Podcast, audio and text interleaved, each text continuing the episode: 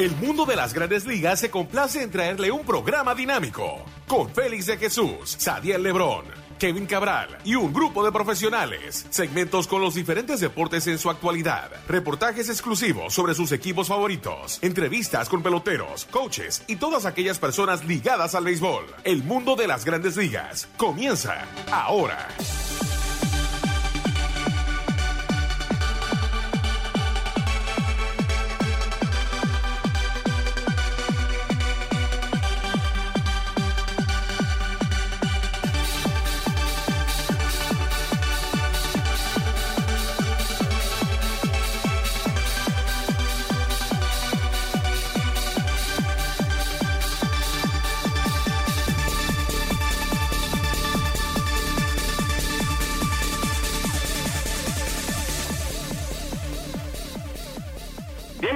Otra emisión de su programa El Mundo de las Grandes Ligas por sus portales en.com y lasmayores.com.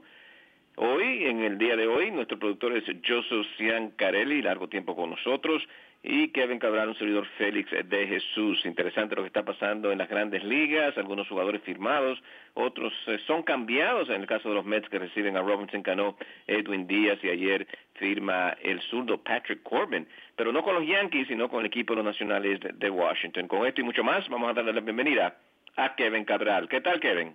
Muy buenas, Félix. Mi saludo para ti y para todos los amigos oyentes que cada semana nos sintonizan aquí en el mundo de las grandes ligas. Bueno, y comenzamos con esa firma, eh, Kevin. Eh, Patrick Corbin no va al equipo de los Yankees y lo firma el equipo de los Nacionales de Washington, que de inmediato contrarrestan el cambio que hacen el equipo de los Mets, que reciben a Robinson Cano y a Edwin Díaz, y este equipo entonces eh, quiere mantenerse relevante en la división este de la Liga Nacional. Es así, y la verdad, Félix, que mira, hasta ahora los equipos de la división este de la Liga Nacional se han estado robando los titulares ya hemos visto a Bravos de Atlanta, Mets, Phillies y ahora Washington hacer movimientos de importancia. Y no es que este sea el primer movimiento de la temporada muerta de los nacionales, pero ciertamente el más importante. Recordemos que ya ellos habían fortalecido la, receptoría, firmando a Kurt Suzuki y adquiriendo desde Cleveland a Ian Gomes, y también habían agregado a los relevistas eh, derechos habían agregado a Cal Baraclow y a Trevor Rosenthal, dos relevistas derechos a su bullpen. Pero ahora llenan una necesidad importante con Corbin. Y la realidad es que pensábamos que los Yankees eh, iba a ser el destino de Corbin.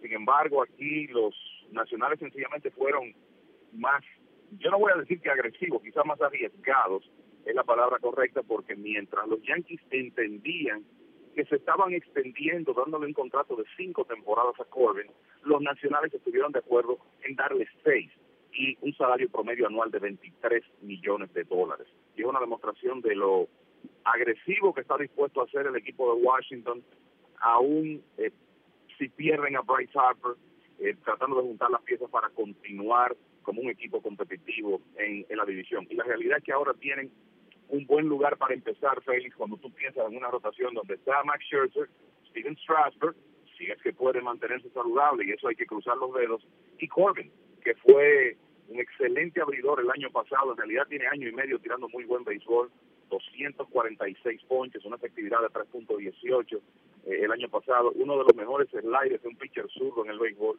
Así que los nacionales están muy bien resguardados en su rotación. Tanner Roth debe ser el hombre número 4 ahí Joe Ross, Eric Ferry y quizá algún otro veterano que puedan firmar estarían disputándose el quinto puesto, pero un sólido trío de abridores para el equipo de los nacionales ahora con, eh, con Corbin eh, siendo parte del equipo. Mientras también el equipo de los Mets con un gran movimiento eh, reciben a Robinson Cano y Edwin Díaz.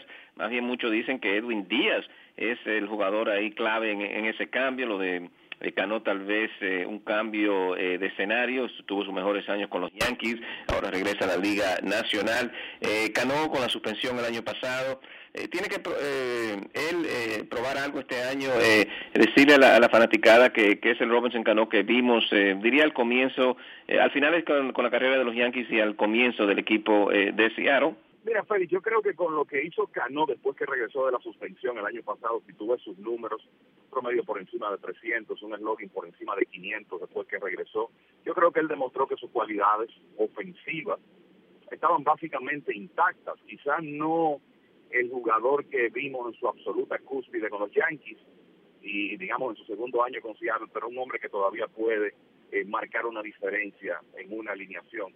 A mí particularmente, aunque eh, los Mets están cediendo un prospecto de mucha importancia en Jared Kelenic y eh, obviamente están asumiendo una responsabilidad económica en el caso de Cano, que en realidad yo diría que lo que va lo que van a pagar los Mets cuando tú revisas el dinero que cambió de mano aquí sea vía el efectivo que pasó de Seattle a los Mets o los salarios que los Mets eh, pudieron enviar a Seattle, el de Jay Bruce, el de Anthony Schwarzer. La realidad es que los Mets terminarían pagando alrededor de poco menos de 13 millones de dólares por temporada por Cano.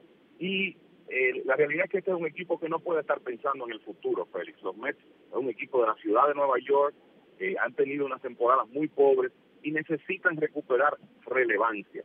Y para mí, en el caso de los Mets, este cambio se trata de 2019 primero, de integrar a Cano en la alineación cuando él todavía es un jugador defensivo competente eh, en la intermedia y eh, tratar de mejorar esa alineación, además de que consiguen uno de los mejores cerradores jóvenes del béisbol en Edwin Díaz y un hombre que van a controlar por unos cuatro años más. Ah, que los relevistas es una clase volátil, que su actuación puede variar de un año a otro, es cierto, pero no hay duda de que Díaz, cualquier equipo quisiera tenerlo, eh, tomando en cuenta eh, lo que hizo en la temporada pasada. O sea que eh, me parece que es un, cambio que, o sea, yo creo que es, comprensible por qué los Mets lo hicieron, a pesar de que se entiende que están adquiriendo un jugador de 36 años de edad y que posiblemente tengan uno, unas temporadas difíciles ya a medida que Cano entra en años y sus facultades merman. Está el tema de que tú dirías que la quizá la evolución natural eh, para Cano, tomando en cuenta que en la Liga Nacional no hay bateador designado, sería pasar a, la inicial, pero resulta que el prospecto principal de los Mets en este momento, Peter Alonso, es inicialista y si se desarrolla tendrá que ser un jugador que jugar muy pronto en ese equipo. O sea que los Mets más o menos están, digamos que en una situación donde van a tener que utilizar a Cano en su base el año próximo y en las próximas temporadas, quizá más adelante, moverlo a la antesala. O sea que no es un cambio es perfecto, ni mucho menos, pero los Mets de Nueva York necesitaban recobrar relevancia. Creo que lo logran con este cambio. Y también creo, Félix, que el nuevo gerente Brody Van Wagner debe continuar de esta forma, seguir eh, siendo agresivo y eh, tratando de mejorar el equipo para el inicio de la próxima temporada. Eh, parece que no han terminado el equipo de los Mets. Hay fuertes rumores que también JT Realmuto puede pasar al equipo de los eh, eh, Mets. la, receptoría sería un problema. Juan Lagares participa con las Águilas Ibaeñas, se encuentra saludable. Pero ¿qué piensa de eso de que Lagares tal vez pueda ser el center fielder para el equipo de los Mets y JT Realmuto ser el receptor? Mira, aparentemente el, el tema con JT Realmuto es que los Marlins quieren a Michael Conforto como parte del paquete y honestamente me parece que es un jugador que los Mets no deben mover. Yo creo que aquí todo va a depender del costo. Eh, Realmuto es un jugador que en realidad los Marlins van a solicitar talento premium por él, ya sea de grandes ligas o ligas menores, porque él es eh, uno de los mejores receptores del béisbol, quizá el mejor receptor joven del béisbol. Entonces habrá que ver cuál es el costo y si le hace sentido a Brody Van Wagenen pagarlo el, eh, eso en, en, cuanto al caso del joven catcher eh, del equipo de los Marlins. Habrá que ver qué otros movimientos eh, los Mets deciden hacer. Se dice, hay quienes dicen que ellos podrían cambiar a Noah Syndergaard si pueden conseguir dos jugadores de grandes ligas que puedan ayudar de inmediato. habrá que ver si eso es cierto porque el problema es que la gran fortaleza de este equipo es ese picheo abridor, claro, siempre y cuando The Grom, Wheeler, Syndergaard, sobre todo ellos tres, puedan mantenerse saludables. Pero estoy de acuerdo contigo, creo que los Mets no han terminado aquí, hay otros movimientos por delante para seguir fortaleciendo el equipo. ¿Cuáles serán? Ya veremos. Eh, ya hablamos de los movimientos que hacen los nacionales, al igual que el equipo de los Mets, pero también los Phillies eh, están trabajando, reciben a eh, Jen Segura del equipo de los eh, Marineros de Seattle, los Marineros que ganaron 89 juegos, debaratan a ese equipo. ¿Qué pensaste de ese cambio a donde un short se mueve al equipo de los Phillies Segura y qué pone, en qué posición pone esto a los Phillies en lo que se refiere a tal vez adquirir los servicios de Manny Machado o un Bryce Harper? Mira, Félix, el, yo creo que vamos a seguir eh, viendo a los Phillies el, eh, siendo un, actor importante en esta temporada muerta. O sea, ellos van, van a continuar con esa agresividad. A mí me parece que Adquiría Segura no descarta eh, que Machado también venga al equipo. Y, claro, si Machado es firmado, eso va a, a traer un exceso de infiles que puede que resulte en negociaciones. Fíjate que en ese cambio, los Phillies enviaron a Carlos Santana a los marineros de Seattle, me refiero al cambio de segura, porque una de las intenciones que tenía la oficina del equipo era regresar a Rhys Hoskins a la inicial. El año pasado firmaron, firmaron a Santana buscando su ofensiva, movieron a Hoskins a los jardines, la defensa de Hoskins en el jardín izquierdo dejó que desear, pero resulta que él es el bate joven posiblemente más importante en esa alineación. Entonces, eh, había que buscarle un hueco donde él se sintiera cómodo y ese hueco es la inicial. Y al salir de Santana logran eso. Entonces tienen a César Hernández y Jim Segura en el medio del infield en este momento y a Michael Franco. De salir Machado o de, o de llegar Machado al equipo de los Phillies, entonces lo que habría que preguntarse es, ¿qué hacer? ¿Mover a Segura a la intermedia y cambiar a César Hernández? Es una posibilidad para que Machado juegue short preferirían los Phillies que Machado juegue en la posición donde él puede aportar más defensivamente, que es la antesala, y entonces podría ser Michael Franco el, el candidato a salir del equipo. O sea que creo que es una situación muy dinámica. Está el tema de Harper también. A mí me parece que los Phillies de alguna manera van a estar involucrados en las negociaciones con los dos jugadores. No van a firmarlos a los dos, me parece, sino a uno de ellos. Eh, pero lo cierto es que eh, los Phillies están pensando en dar ese paso extra para eh, poder competir en una división que ahora eh, se torna mucho más interesante con, con más talento. Y fíjate que además de los Yankees y de los Nacionales, el tercer equipo que estaba involucrado en las conversaciones con Patrick Corbin era los Phillies, o sea que ellos obviamente quieren fortalecer su, su rotación. Ahora se dice que podrían ser la competencia de los Yankees en, eh, para adquirir los servicios de J. Eh, está por ahí Charlie Morton también, que ya estuvo con ellos en, una ocasión anterior, aunque Morton también está sonando para otros equipos. O sea que hay eh, muchas cosas todavía en el aire eh, con los Phillies. Lo cierto es que con Segura consiguen un torpedero que es un excelente bateador, un hombre que eventualmente podría mover a la intermedia si deciden hacer eso. Bueno, algunos cambios que se están haciendo en la división este de la Liga Nacional. Bueno, ¿qué está pasando con las otras eh, ligas? Eh, algunos movimientos también que se han hecho. Pero vamos a una pequeña pausa, eh, Joseph, y cuando regresemos entonces tocamos más noticias de lo que es el mundo de las grandes ligas. Ya regresamos.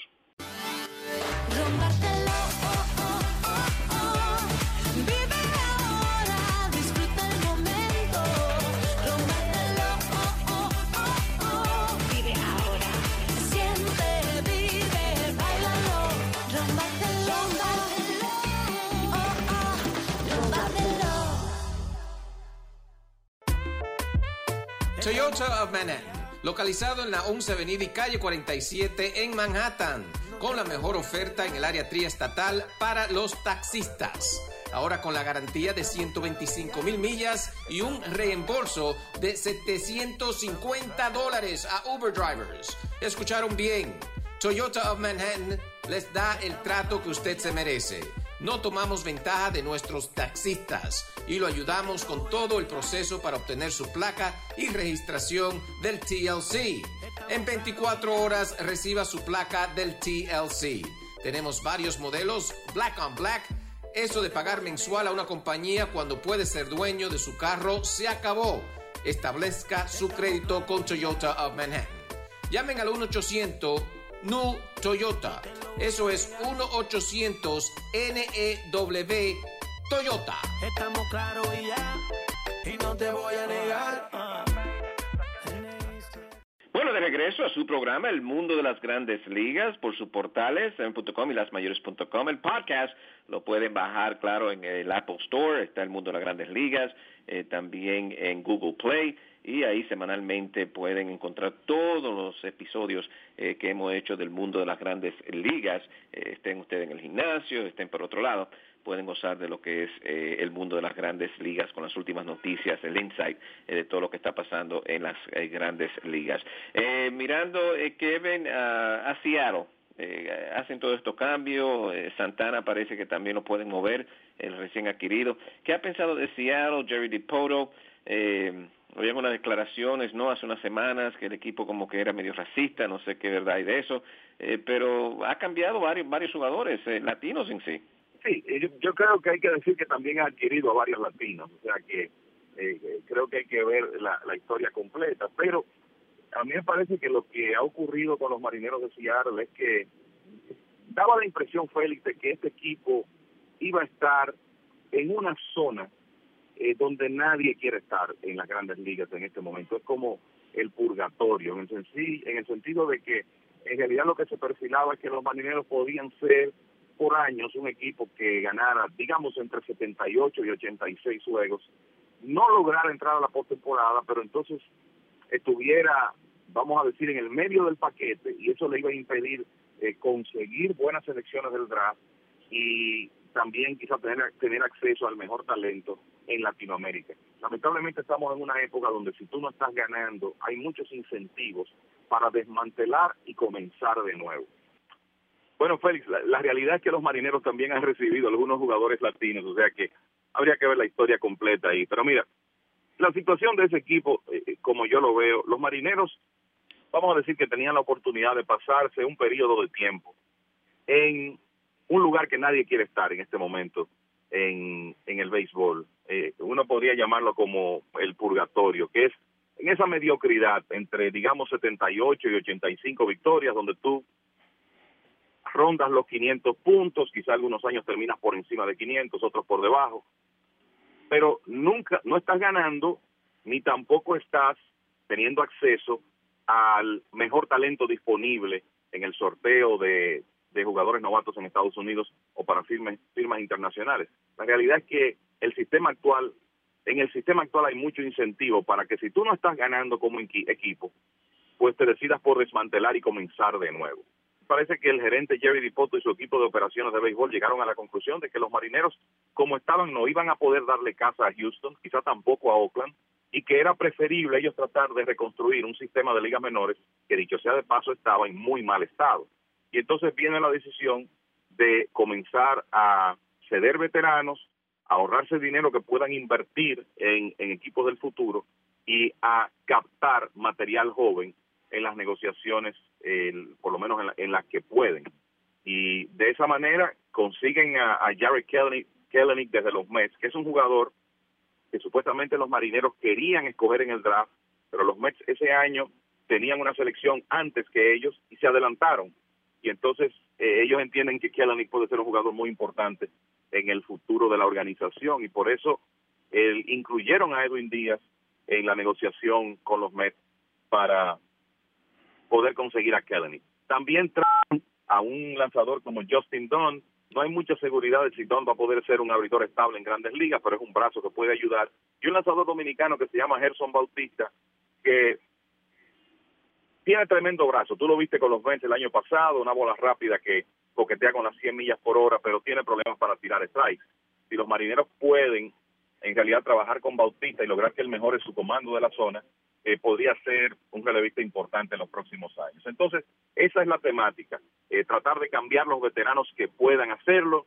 El, yo no sé qué va a pasar con los Kyle Seager, eh, para mencionar un nombre, que es otro veterano que queda ahí con un contrato grande, que van a hacer con un jugador como T. Gordon, se van a quedar como están o van a continuar eh, haciendo cambios. Pero eh, está claro que aquí el approach de, de los marineros es tratar de reconstruir y pensar más en el futuro que en el 2019. Interesante. Bueno, eh, mencionaste que ya Patrick Corbin y lo que significa para el equipo de los nacionales eh, de Washington, seis años, 140 millones de dólares. Pero entonces un equipo de los Yankees que todos sabemos necesita un pitcher adicional, tal vez dos, Eh, ¿qué, va a pasar con los Yankees y a dónde va su enfoque ahora, Kevin, con lo que es Corbin pasando al equipo de los Nacionales? Bueno, yo creo que hay que comenzar a ver, está claro que Corbin era el mejor abridor disponible, pero hay una un grupo de lanzadores, está Jay Happ, que tiró también con los Yankees eh, el año pasado y que claro, no es un talento como, como Corbin, pero es, un, es un lanzador que yo eh, pienso que puede ayudar, que ya experimentó lo que es lanzar en el Bronx y demostró que puede ser exitoso ahí. Está Dallas Keuchel, eh, está Nathan Iovaldi, aunque parece que los Medias Rojas de Boston van a, van a hacer todos los, los esfuerzos para firmarlo. El, de la misma manera, tú tienes a otro lanzador ahí como Charlie Morton. O sea que hay opciones disponibles todavía. A mí no me sorprendería que los Yankees eh, al, al final de esta temporada muerta por lo menos tengan a uno de esos abridores y habrá que ver si se involucran en el mercado de cambios, a pesar de que ya eh, lo hicieron para conseguir a James Paxton. tú sabes que se ha dicho que los indios de Cleveland, Cleveland podían pensar en cambiar a uno de sus abridores, pero puede que el precio sea muy alto y habrá que ver si Brian Cashman estaría dispuesto a, ceder eh, material joven por un Corey Kluber, por ejemplo, o, quizá por un Trevor Power.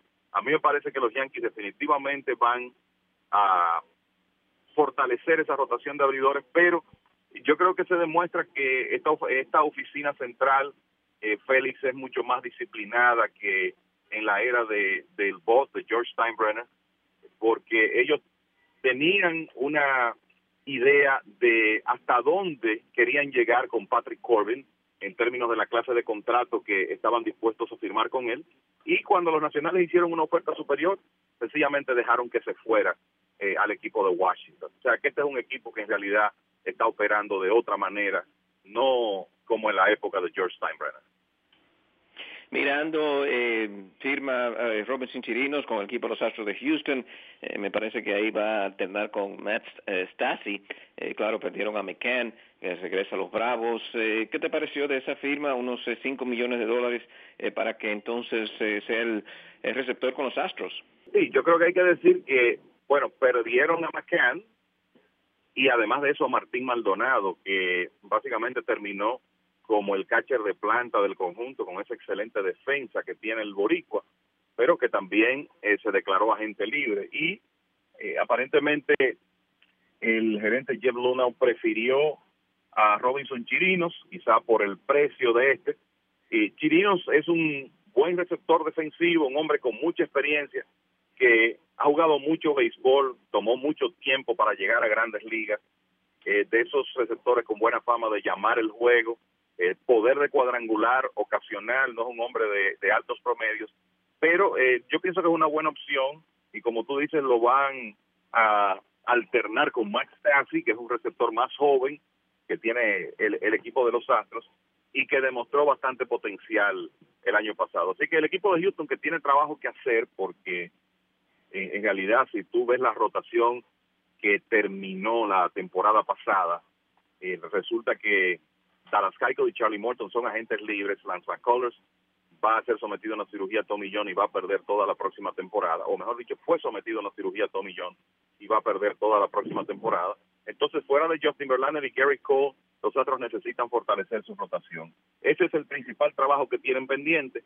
ahora que ya básicamente resolvieron el tema de la receptoría al firmar a Chirinos son algunos de los movimientos que están pasando en las grandes eh, ligas, bastante interesante y claro, lo vamos a mantener informado. Tirando una eh, una miradita rapidito, Kevin, a lo que es eh, la Liga Dominicana, bueno, todito pegaditos en estos momentos y faltan lo que quedan son unos nueve, diez juegos por jugar.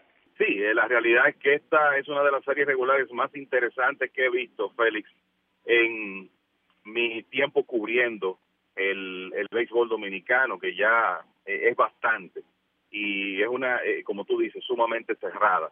En este momento tenemos un empate en el primer lugar entre Estrellas Orientales y Tigres del Licey y es notable que, que los Tigres, restando todavía nueve partidos, logren llegar a la primera posición, tomando en cuenta que comenzaron perdiendo 10 de sus primeros 12 partidos. O sea, dos ganados y diez perdidos tenían los Tigres del Licey en un momento se vieron con 6 y 13 también.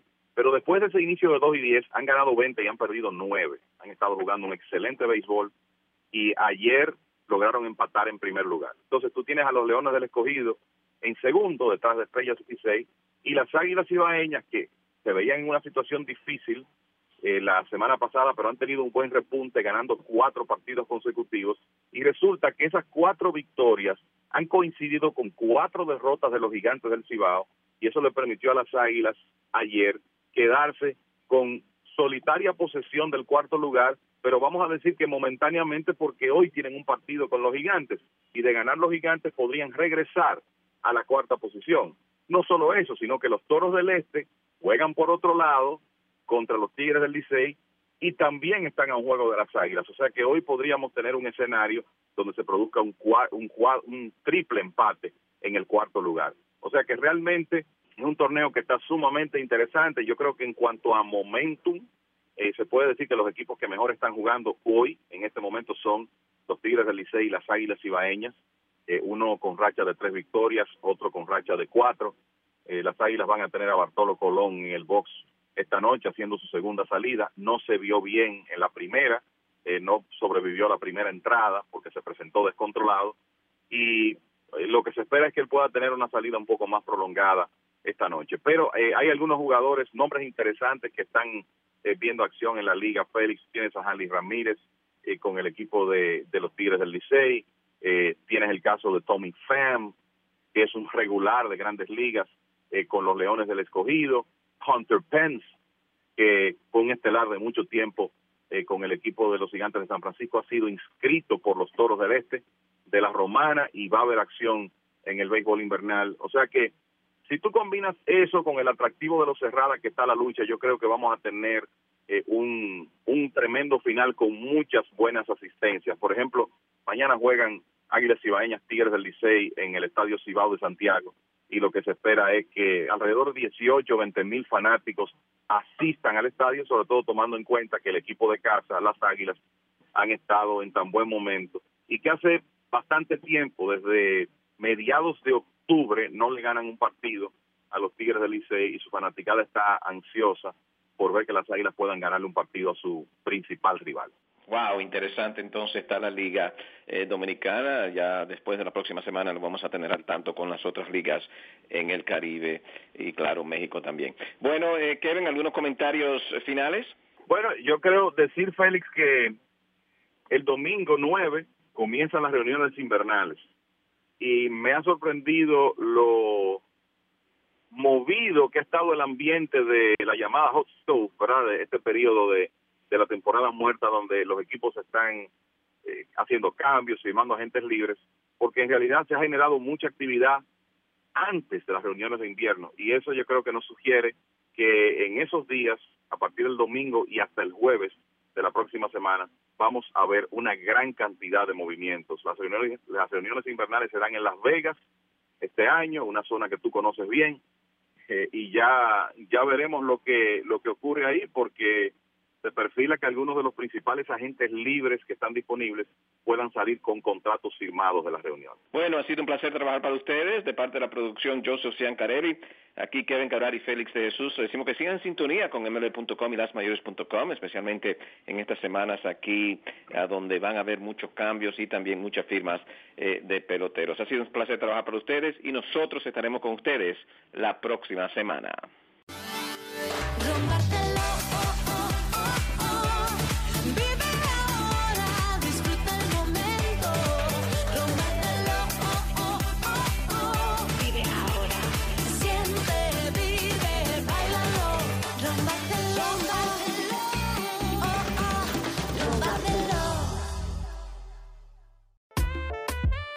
Toyota of Manhattan, localizado en la 11 Avenida y calle 47 en Manhattan, con la mejor oferta en el área triestatal para los taxistas. Ahora con la garantía de 125 mil millas y un reembolso de 750 dólares a Uber drivers. Escucharon bien. Toyota of Manhattan les da el trato que usted se merece no tomamos ventaja de nuestros taxistas y lo ayudamos con todo el proceso para obtener su placa y registración del TLC. En 24 horas reciba su placa del TLC. Tenemos varios modelos, Black on Black. Eso de pagar mensual a una compañía cuando puede ser dueño de su carro se acabó. Establezca su crédito con Toyota of Manhattan. Llamen al 1-800 NU Toyota. Eso es 1-800-NEW Toyota. Estamos claros y ya, y no te voy a negar. Y esta fue una presentación del mundo de las grandes ligas con Félix de Jesús, Sadiel Lebrón y Kevin Cabral. Les invitamos para nuestra próxima edición con un programa igual o mejor que este. Muchas gracias por sintonizar El Mundo de las Grandes Ligas.